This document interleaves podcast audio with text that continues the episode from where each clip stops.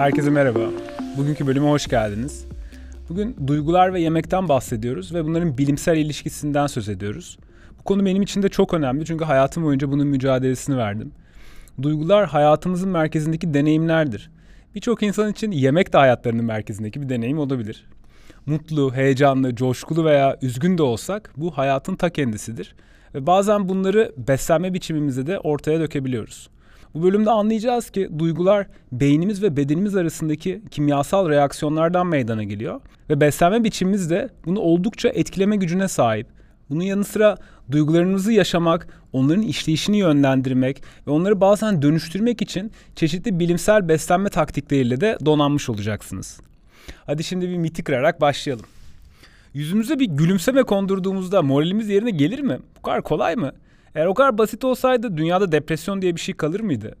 Tabii ki yüzümüzden beynimize ufak bir geri bildirim oluyordur ama bu tamamen işlerin çözüldüğü anlamına gelmiyor. Ama siz yine de hep gülün.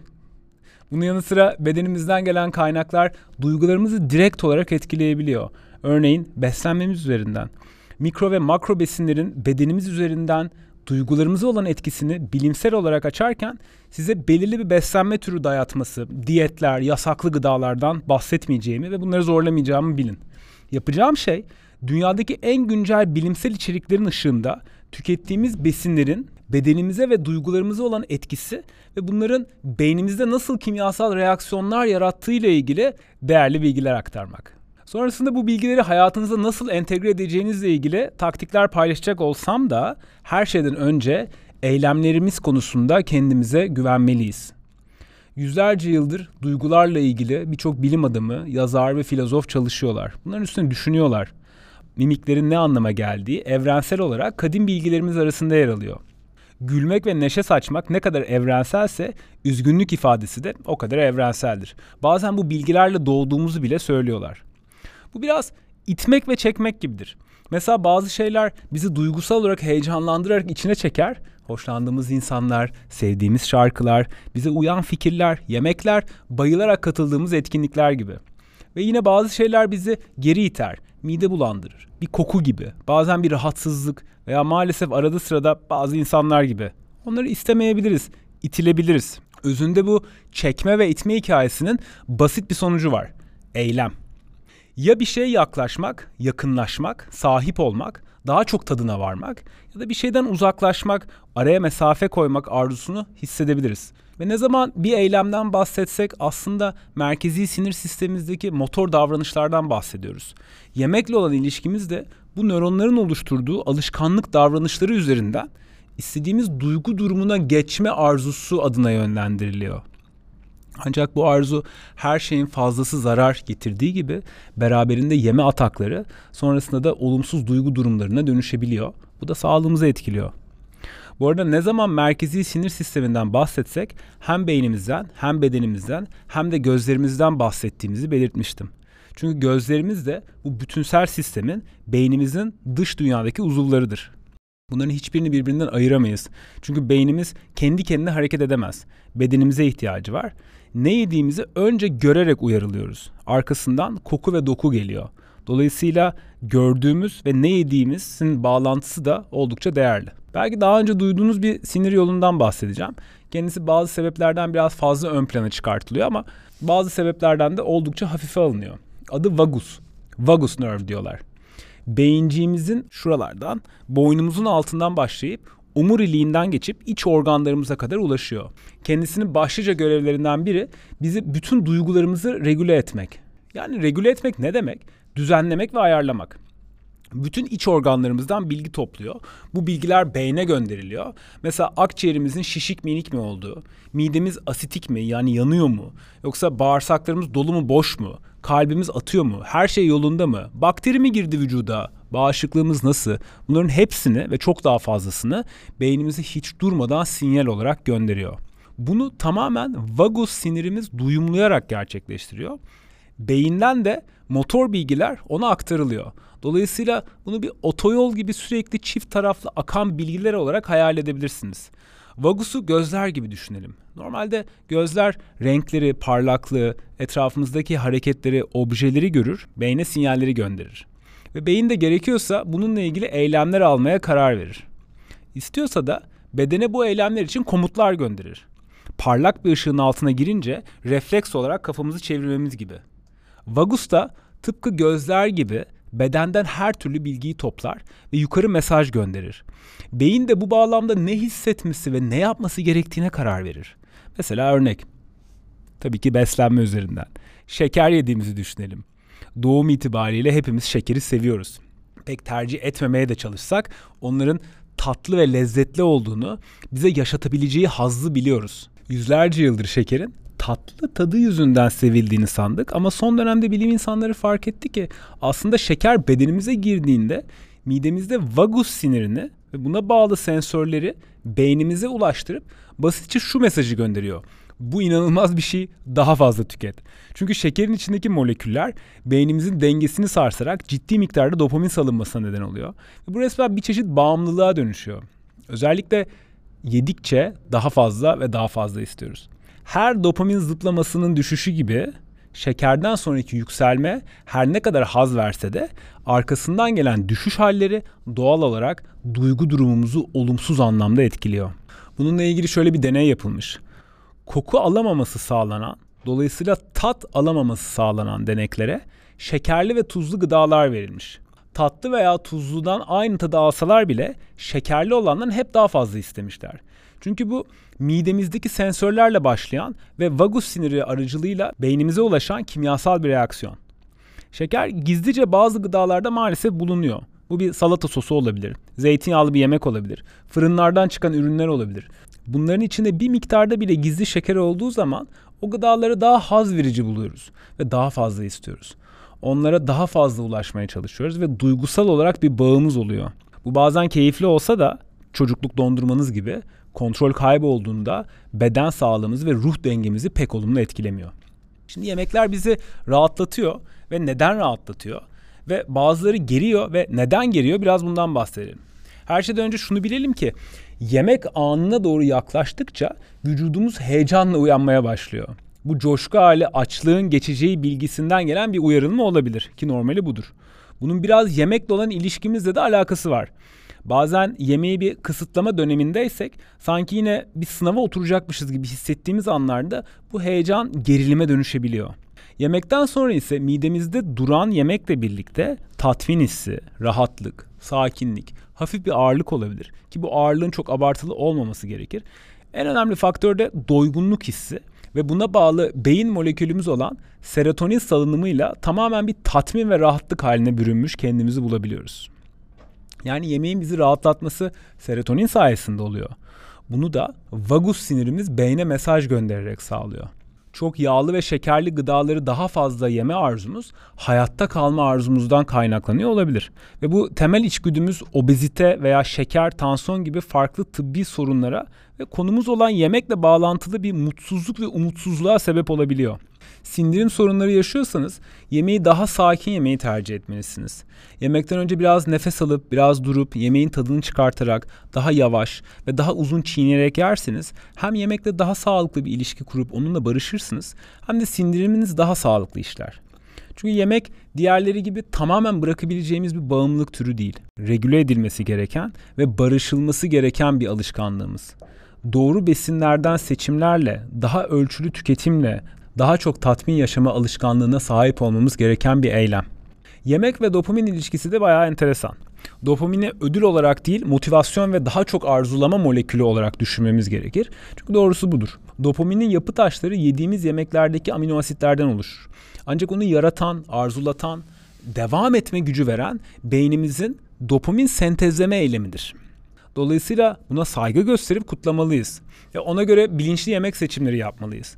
Çünkü bunların hepsi duygu durumumuzu olumlu veya olumsuz etkileyen birçok farklı faktöre dönüşüp bizi bütünsel olarak etkileyebilir. Şimdi biraz yeme düzeni ve çalışma ile ilgili taktik vermek istiyorum.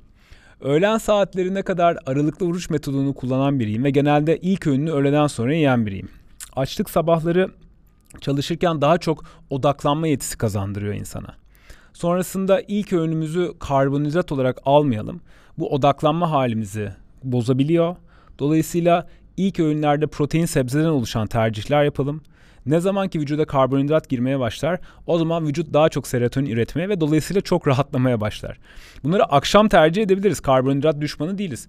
Ama bunu akşam yemeğine saklarsak hem daha rahat bir uykuya dalarız hem de gün içinde daha verimli çalışabiliriz. Daha zinde hissederiz. Yemeklerin içeriklerini uyarılıp çalışmak veya sakinleşip rahatlamak için kullanabiliriz.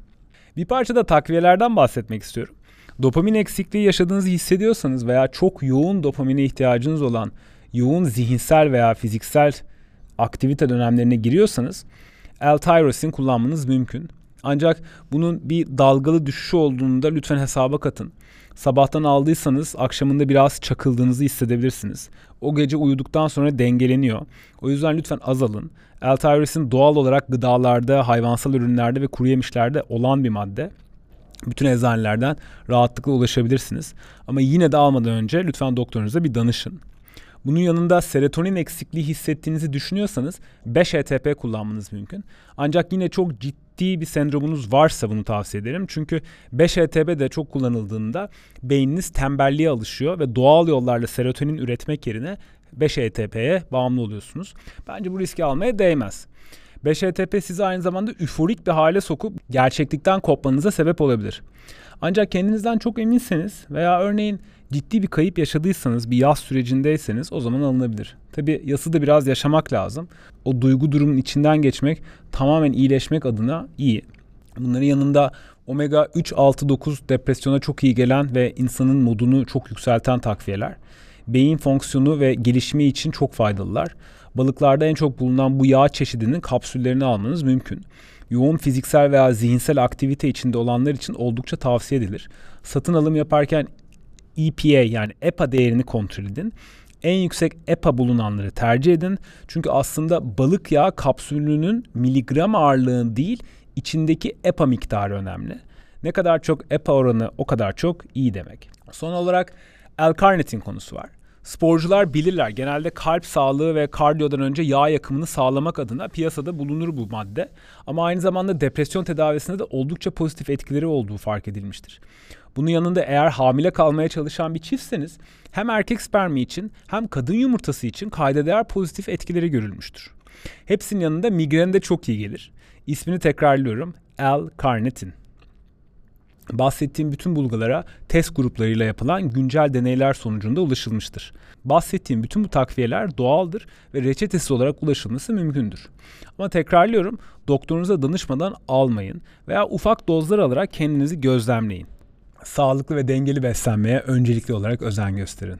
Şunu da belirtmek isterim ki sadece takviye aldınız diye sorunlarınız çözülmez. Takviyeler adı üstünde sürece destekte bulunurlar bütünsel olarak davranışlarımızla, düşüncelerimizle hem zihnimizde hem bedenimizde yürekli değişiklikler yapmak istiyorsak o hedefe kilitlenip kendimizden emin olmalıyız. Şimdi duygular, bağırsak ve beyin üçgeninden biraz bahsedelim. Bağırsaklarımızda milyonlarca küçük mikroorganizmanın yaşadığını biliyoruz. Bunlara mikrobiyom deniyor. Amaçları bize hizmet etmek değil. Bunu öyle olduğunu zannetmeyin. Onlar içimizde yaşasalar da bizi pek düşünmüyorlar. Çünkü düşünecek pek bir beyinleri yok. Tek amaçları yaşadıkları ortamda yaşamaya devam etmek ve bunu bedenimizi kullanarak yapıyorlar. Korkmayın sakın çünkü tükettiğimiz yemekler ve içeceklerle egzersiz yaparak onları eğitmemiz ve onları dönüştürmemiz mümkün. Mikrobiyomların bazıları bizi daha iyi hissettiriyor, daha canlı kılıyor ve metabolizmamıza çok iyi geliyorlar. Bazıları ise bize daha yorgun, cansız ve olumsuz hissettirebiliyorlar. Yani içimizde yaşayan bu küçük mikro boyuttaki yaratıklar bizim duygularımızı direkt olarak etkileyebiliyorlar. Ve bunu da bağırsaklarımızdaki yaşam ortamının dengesiyle oynayarak yapıyorlar. Bu denge ve dengesizlik nöronlarımızı ve haliyle beynimizi etkiliyor. Şimdi ne tip gıdalar bunlara hizmet ediyor? Biraz bunu konuşmadan önce şunun altını çizmek istiyorum. Sağlıklı mikrobiyomlara sahip olmamız psikolojik olarak modumuz için, sindirimimiz için ve bağışıklığımız için çok önemli prebiyotiklere ve probiyotiklere yüklenmenize gerek yok hemen. Doğru beslenme tercihleri yeterli olabilir ama gene de ihtiyacınız varsa bunlardan alabilirsiniz. Ama öncelikle bunun doğal olanlarını yani fermente gıdaları, her türlü kültürdeki turşular, yoğurtlar, kefir, boza, tarhana, kımız. Kımız içen var mı ya hala? En önemlisi bol bol işlenmemiş temiz gıda tüketmek. Yani bol bol meyve ve sebze tüketmek. Çünkü bağırsaklarımızdaki mikrobiyomların beynimiz ve duygularımız için sağlıklı ve dengeli olmasını istiyorsak en çok tüketmememiz gereken şeyler işlenmiş, hazır, paketli, özellikle şekerli ürünler. Bu işlenmiş ürünler modumuzu oldukça düşürüyor. İçlerindeki kimyasallar, raf ömrünü uzatıcı koruyucu maddeler, şeker ve sağlıksız yağlar bizi hem çabuk yaşlandırıyor hem de duygu durumumuzu yani psikolojimizi bozabiliyor.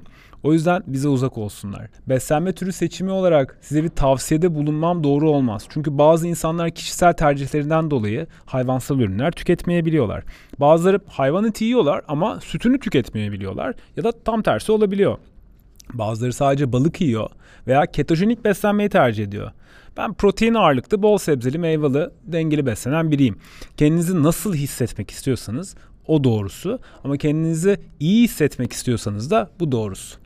Bu arada dengeli bağırsak ve sağlıklı duygular için egzersiz yapmak, hareket etmek beslenmeden sonra en önemli faktördür. Özellikle direnç egzersizleri ve kardiyovasküler çalışmalar her şey için çok iyi gelir. Bunun yanında sağlıklı sosyal bağlantılar, temiz bir zihin, düşük stresli hayatta bir o kadar değerli. Aralıklı orucun da bu dengeyi korumak için çok fazla faydası var.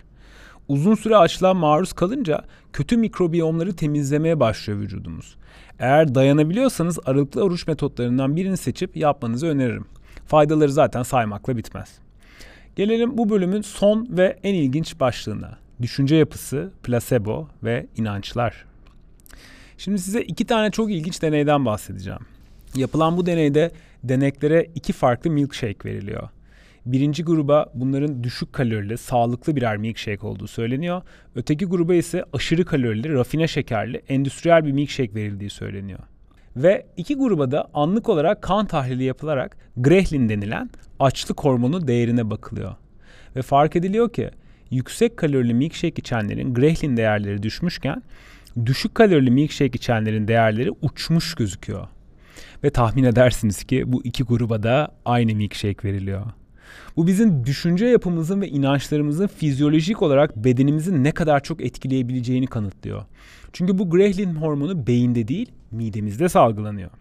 İkinci deneyimiz ise bir otelin temizlik personeli olarak çalışmak için anlaşılan iki denek grubuna iki farklı sunum yapılmasıyla gerçekleşiyor. Birincisinde otelde temizlik işleri yapmanın ne kadar sağlıklı bir aktivite olduğundan, bedenlerine nasıl iyi geleceğinden ve bu sürecin çok sağlıklı olacağından bahsediliyor. Diğer gruba ise müşteri memnuniyeti ve genel kurallar gibi otelin normal işlerinden bahsediliyor. Ve 8 hafta boyunca bu iki grubun kan değerleri ve bedensel durumları düzenli olarak kontrol ediliyor.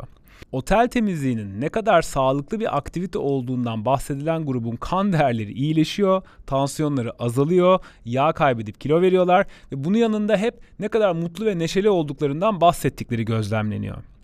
Tahmin edeceğiniz üzere diğer grupta bunlar olmuyor ve aslında birebir aynı işi yapıyorlar. Yani fizyolojimiz, hormonlarımız ve beden dengemiz olumlu düşüncelerimizi ve olumlu inançlarımızı daimi olarak takip ediyor ya da tam tersini yapıyor.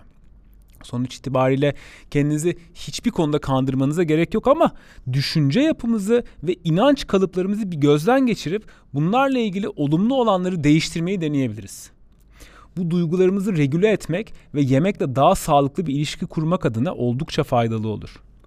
Bağırsaklarımıza ne kadar iyi davranırsak modumuz da o kadar iyi olur. Fizyolojik olarak inanılmaz varlıklarız. İnsan olmanın tadını çıkaralım. Bir bölümü daha dinlediğinizde çok sevindim. Bu bölümde Andrew Huberman'ın Huberman Labs podcast'inden Yemek ve Duygular bölümünü derledik. Sizlere tüm ekibimiz adına teşekkür ederim.